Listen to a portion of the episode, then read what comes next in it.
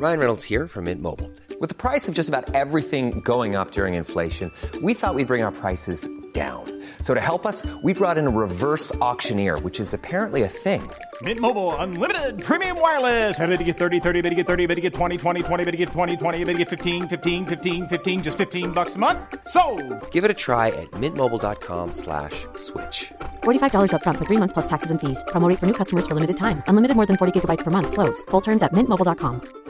Hiring for your small business? If you're not looking for professionals on LinkedIn, you're looking in the wrong place. That's like looking for your car keys in a fish tank.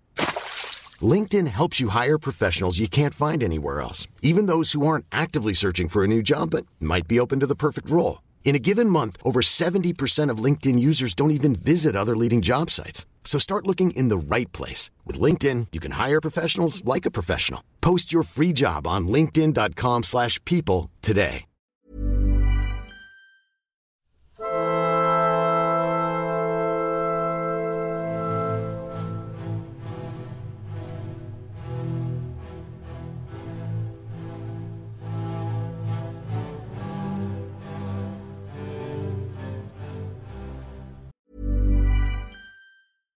Many of us have those stubborn pounds that seem impossible to lose, no matter how good we eat or how hard we work out. My solution is PlushCare. PlushCare is a leading telehealth provider with doctors who are there for you day and night to partner with you in your weight loss journey. They can prescribe FDA-approved weight loss medications like Wegovy and Zepbound for those who qualify. Plus, they accept most insurance plans. To get started, visit plushcare.com slash weight loss. That's plushcare.com slash weight loss. I'm Sandra, and I'm just the professional your small business was looking for. But you didn't hire me because you didn't use LinkedIn jobs. LinkedIn has professionals you can't find anywhere else, including those who aren't actively looking for a new job but might be open to the perfect role, like me. In a given month, over 70% of LinkedIn users don't visit other leading job sites. So if you're not looking on LinkedIn, you'll miss out on great candidates like Sandra. Start hiring professionals like a professional. Post your free job on linkedin.com slash people today. Even when we're on a budget, we still deserve nice things. Quince is a place to scoop up stunning high-end goods for 50 to 80% less than similar brands. They have buttery soft cashmere sweaters starting at $50, luxurious Italian leather bags, and so much more. Plus, Quince only works with factories that use safe, ethical, and responsible manufacturing. Get the high-end goods you'll love without the high price tag with Quince. Go to quince.com slash style for free shipping and 365-day returns.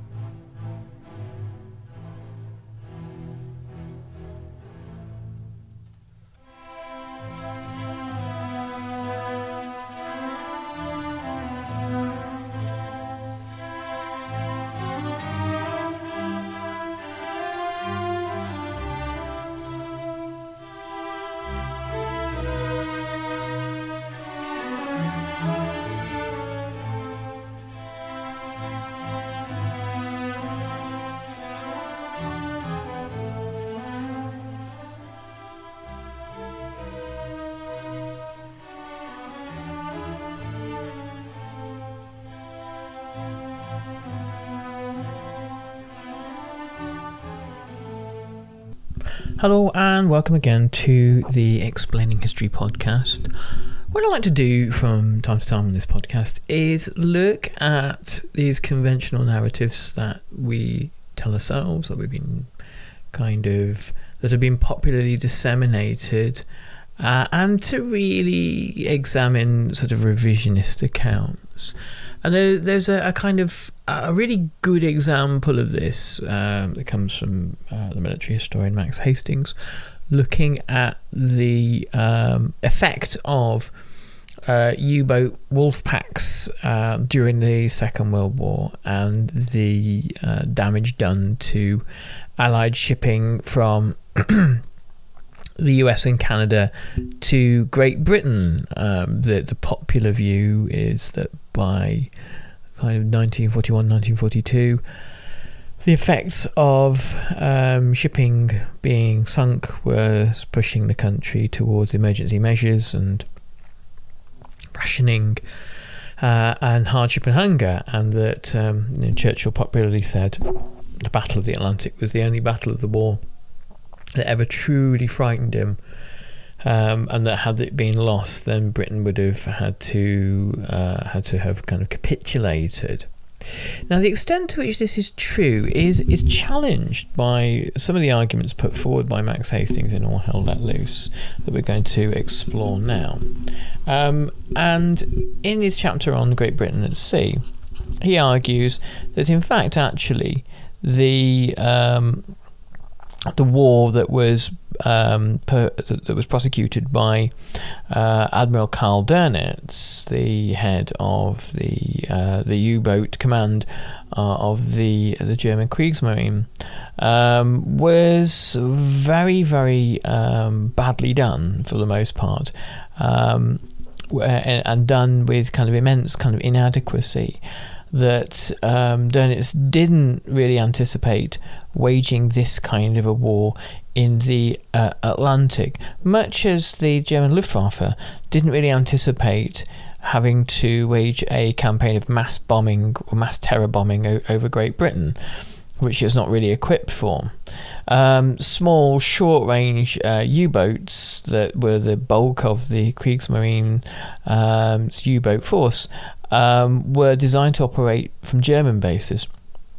They were um, not really designed for the the kinds of conditions, the kinds of journeys they were taking out out into into the Atlantic. But much of what Hitler is, Hitler does is uh, kind of improvisational. He's fighting a war that he didn't expect to fight. Um, there's a really great account in um, uh, Blood and Ruins by Richard Overy, which I'm going to talk about more on this podcast pretty soon about how his you know his his thesis that um, Hitler, Mussolini, and the uh, imperial uh, government in Tokyo all wanted to fight limited wars of imperial expansion carving out their own spheres of influence and they were not looking to fight global conflicts. Now, this is a contested area, but um, the inability of, of Germany to adapt fully to global conflict um, and to have the right the, the, the equipment there to do it um, would sort of point in that direction. Um, production in Germany's shipyards, hampered by shortages of steel and skilled labour, and later by bombing, fell below British levels, argues Max Hastings. U boats remained technically primitive. Innovation, for instance, in 1944, um, uh, the, the 1944 to 45 Schnorkel underwater air replenishment system was not matched by reliability. The revolutionary Type uh, 21 U boat sailed in its first war patrol only on the 30th of April 1940. And of course, the war ends um, eight days later. So, Max Hastings writes Thus, Dönitz's force lacked uh, mass, range, and quality, just as the Luftwaffe in 1941 to 40, uh, 1940 to 41 attempted to deal a knockout blow to Britain with wholly inadequate resources. So the U-boat arm lacked strength to accomplish the severance of the Atlantic link. Germany never built anything like enough submarines to make them a war-winning weapon.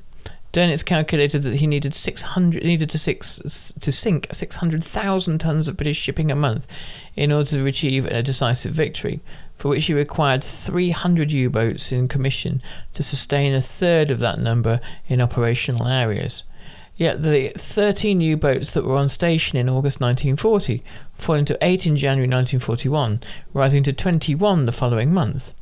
This small force inflicted impressive destruction. Two million tons of British shipping was sunk between June 1940 and March 1941. But in the same period, just 72 new U boats were delivered, far short of the number Dönitz needed. They achieved the highest rate of productivity, measured by tonnage sunk per submarine at sea, in October 1940. Thereafter, while many boats were de- more, many more boats were deployed, their pro rata achievements were uh, diminished. As the war developed, while the Allied navies grew apace in skill and professionalism, the quality and determination of U boat crews declined. One by one, Dönitz aces were killed or captured, and the men who replaced them were le- of lesser caliber. German torpedo technology was almost as flawed as that of the 1942 to 43 US Navy. I think we've covered this in, in the past. Um, direction of the U boat campaign was hampered by changing strategies and impulsive interventions by Hitler. German naval intelligence and grasp of Allied strategy, tactics, and technology were chronically weak. It is a remarkable and important statistic that 99% of the ships which sailed from North America to Britain during the war years arrived safely. So there we have a really, really interesting kind of revisionist uh, revisionist argument. I mean, part of the um, part of the issue with our kind of collective uh, recollection of the war at sea is its popularization. Um, it's made for many incredible war movies, um, not not to mention obviously Das Boot, which looks at it from the uh, the perspective of a German U-boat crew. But I think there are, there are two interesting takeaways there. Firstly, is the rapidity of decline of German uh, successes from 1940 onwards, from the uh, the peak month of October October 1940. German U-boat aces. Um, there was there were only really a kind of a fixed number of uh, super talented commanders. The, uh, the this points to uh, Germany's um, lack of capacity for, for, replacing these sorts of uh, these sorts of individuals. It's all fine and well to have um, a generation of talented people in your army or your navy but the the skill that America particularly mastered was the the mass production of high caliber airmen, naval officers, um, uh, and, and, and, military commanders. Um, there, there's a kind of an interesting uh, comparison between uh, the U.S. Air Force uh, in in the Pacific and the Japanese Air Force. The Japanese Air Force limited the number of uh, pilots uh, that they had because these were seen as prestige positions. These were, you know, the proverbial samurai, whereas um, America mass trained uh, high quality pilots. Um, and mass produced aircraft in a way that Japan couldn't. The inability to replace top caliber submarine crews uh, and the, the lack of um, manufacturing output to create sufficient numbers of U boats um, uh, is, is really, really telling as, as it comes to Germany. Hitler deprioritized the Kriegsmarine. This was uh, for him in, in terms of material. The army came first, the air force came second, and the the navy a third. He wasn't a uh, a, a, navy man um, and didn't particularly see how the the navy fitted into his his overall plans, which were the conquest of Russia all the way up to the Volga River. So uh, I mean, he, obviously he, he didn't completely dismiss the navy either, and it says there Hitler's later interventions, sort of his his interfering in matters of strategy that he didn't really understand. Um, this had an effect, you know, on, on all three branches of the, the, the, the German military. The other thing there is this um, startling statistic that 99% of all ships that cross the Atlantic arrive safely you have to remember that the war in the Atlantic doesn't last from 1939 to 45. Um, by kind of mid to late 1942, it's really being won. 1942 is the key battleground year. So if you were a sailor in 41 42, it's entirely possible this is really dangerous and the attrition rate is significantly higher um, if you're a, a, a merchant vessel at that time. However, the the the the statistics kind of shift in favour of that 99% figure as we go into the the years of uh, you know, 1943, 44, 45, and of course in those years. Um, the the flow of troops and material coming across the Atlantic dramatically increases. So it's not to say that um, the year nine, that the that the ninety nine percent figure isn't correct, but it's you have to kind of look at it in in context of uh, of, of what was happening. Um, Max Hastings writes. Even in the bad days of April 1941, for instance, 307 merchantmen sailed in convoy, uh, of which only 16 were sunk, together with a further 11 unescorted vessels. In June that year, 383 ships made the Atlantic uh, Passage, in convoys um, of which submarines attacked only one, sinking six ships, along with a further 22 unescorted merchantmen. In 1942, by far the most alarming year uh, of the U boat war, 609 ships were sunk in the North Atlantic, a total of some 6 million tons. So prodigious was the um, was American shipbuilding capacity, however, that in the same period, Allies launched 7.1 million tons of ships, increasing their available pool of 30 um, of 30 million tons. So uh, a part of the story here is again America's enormous productive capacity, the building of Liberty ships, which sometimes uh, sometimes took a matter of days to put together, um, and the, the the ability of Roosevelt to have redirected almost the entire productive capacity of the United States to um, war production, um, a feat of transformation which kind of makes the, the, the New Deal years look kind of comparatively minor in, in, in terms of resource allocation and state intervention uh, and all the rest. So it, it's an extraordinary achievement. Um, and it is, you know, one of those things when you, you think about the uh, the course of the Second World War and almost the kind of the the, the, the kind of ine- oh, I don't use the word inevitability lightly, but it, there seems to be very little argument that Germany could ever have finally stood up against the productive capacity of the USA. Despite all of this, there is this kind of assumption, and there was an assumption at the time, particularly uh, in the um, US and British navies, and uh, from Roosevelt and Churchill as well, that uh, the Allies were doing particularly badly at sea, and, and all was, you know, uh, very, very bleak. Max Hastings writes Yet, as is the way of mankind, the Allies perceived most of the difficulties on their own side, while posterity knows that in 1942 the U boats inflicted the utmost damage of which they were capable and that thereafter the tide of the convoy war turned steadily against them. At the time, Churchill and Roosevelt saw only a steep rising graph of losses, which, if it had continued, would have crippled the war effort. In 1942, British imports fell by 5 million tons, imposing severe strains on food and oil supplies. The latter were reduced by about 15 million uh, by about 15%, uh, requiring the government to dip into its admittedly large strategic stockpiles. This was uh, attribut- attributable less to Dönitz than to the diversion of 200 ships from the Atlantic shuttle to open an Arctic supply line to Russia.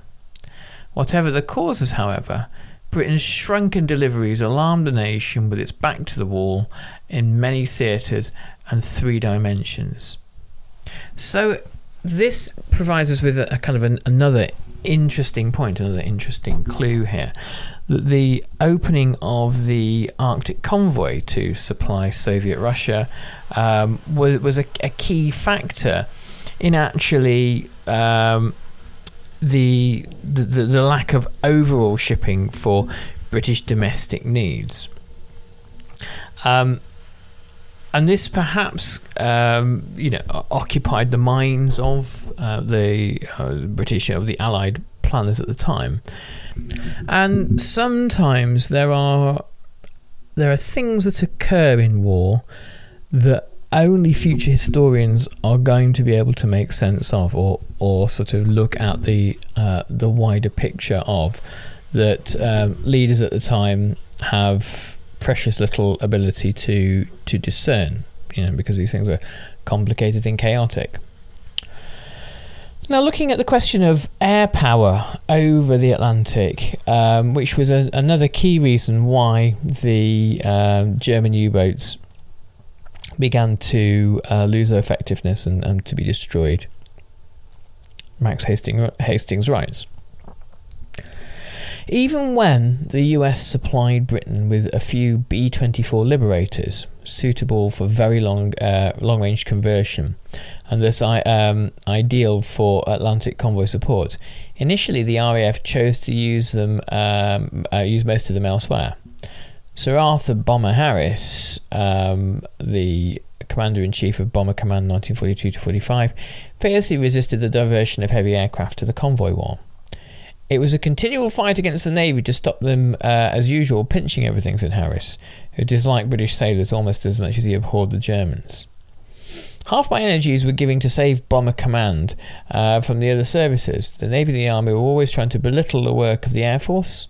The Atlantic Gap, the area of ocean beyond the range of land based cover, remained the focus of U boat activity until 1943.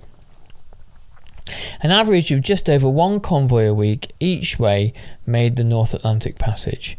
Many crossed without suffering attack because the Germans did not locate them.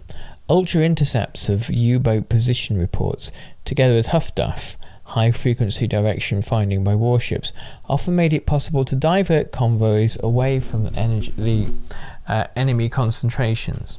One statistical calculation suggests that in the second six months of 1941 alone, Ultra saved between 1.5 and 2 million tons of Allied shipping from destruction.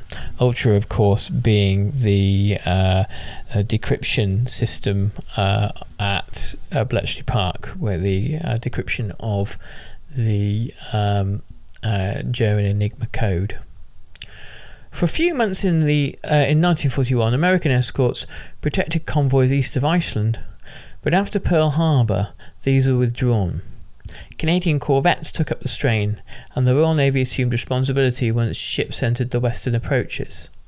Throughout 1941 to 43, the key period of the Battle of the Atlantic, the Admiralty supplied 50% of all escorts, the Royal Canadian, Canadian Navy 46%, and the American vessels made up the balance. So, American ships 41 to 43 um, as kind of convoy um, uh, convoy ships make up very very little of uh, uh, of, of, of the um, actual uh, tonnage of shipping uh, escorting Allied convoys.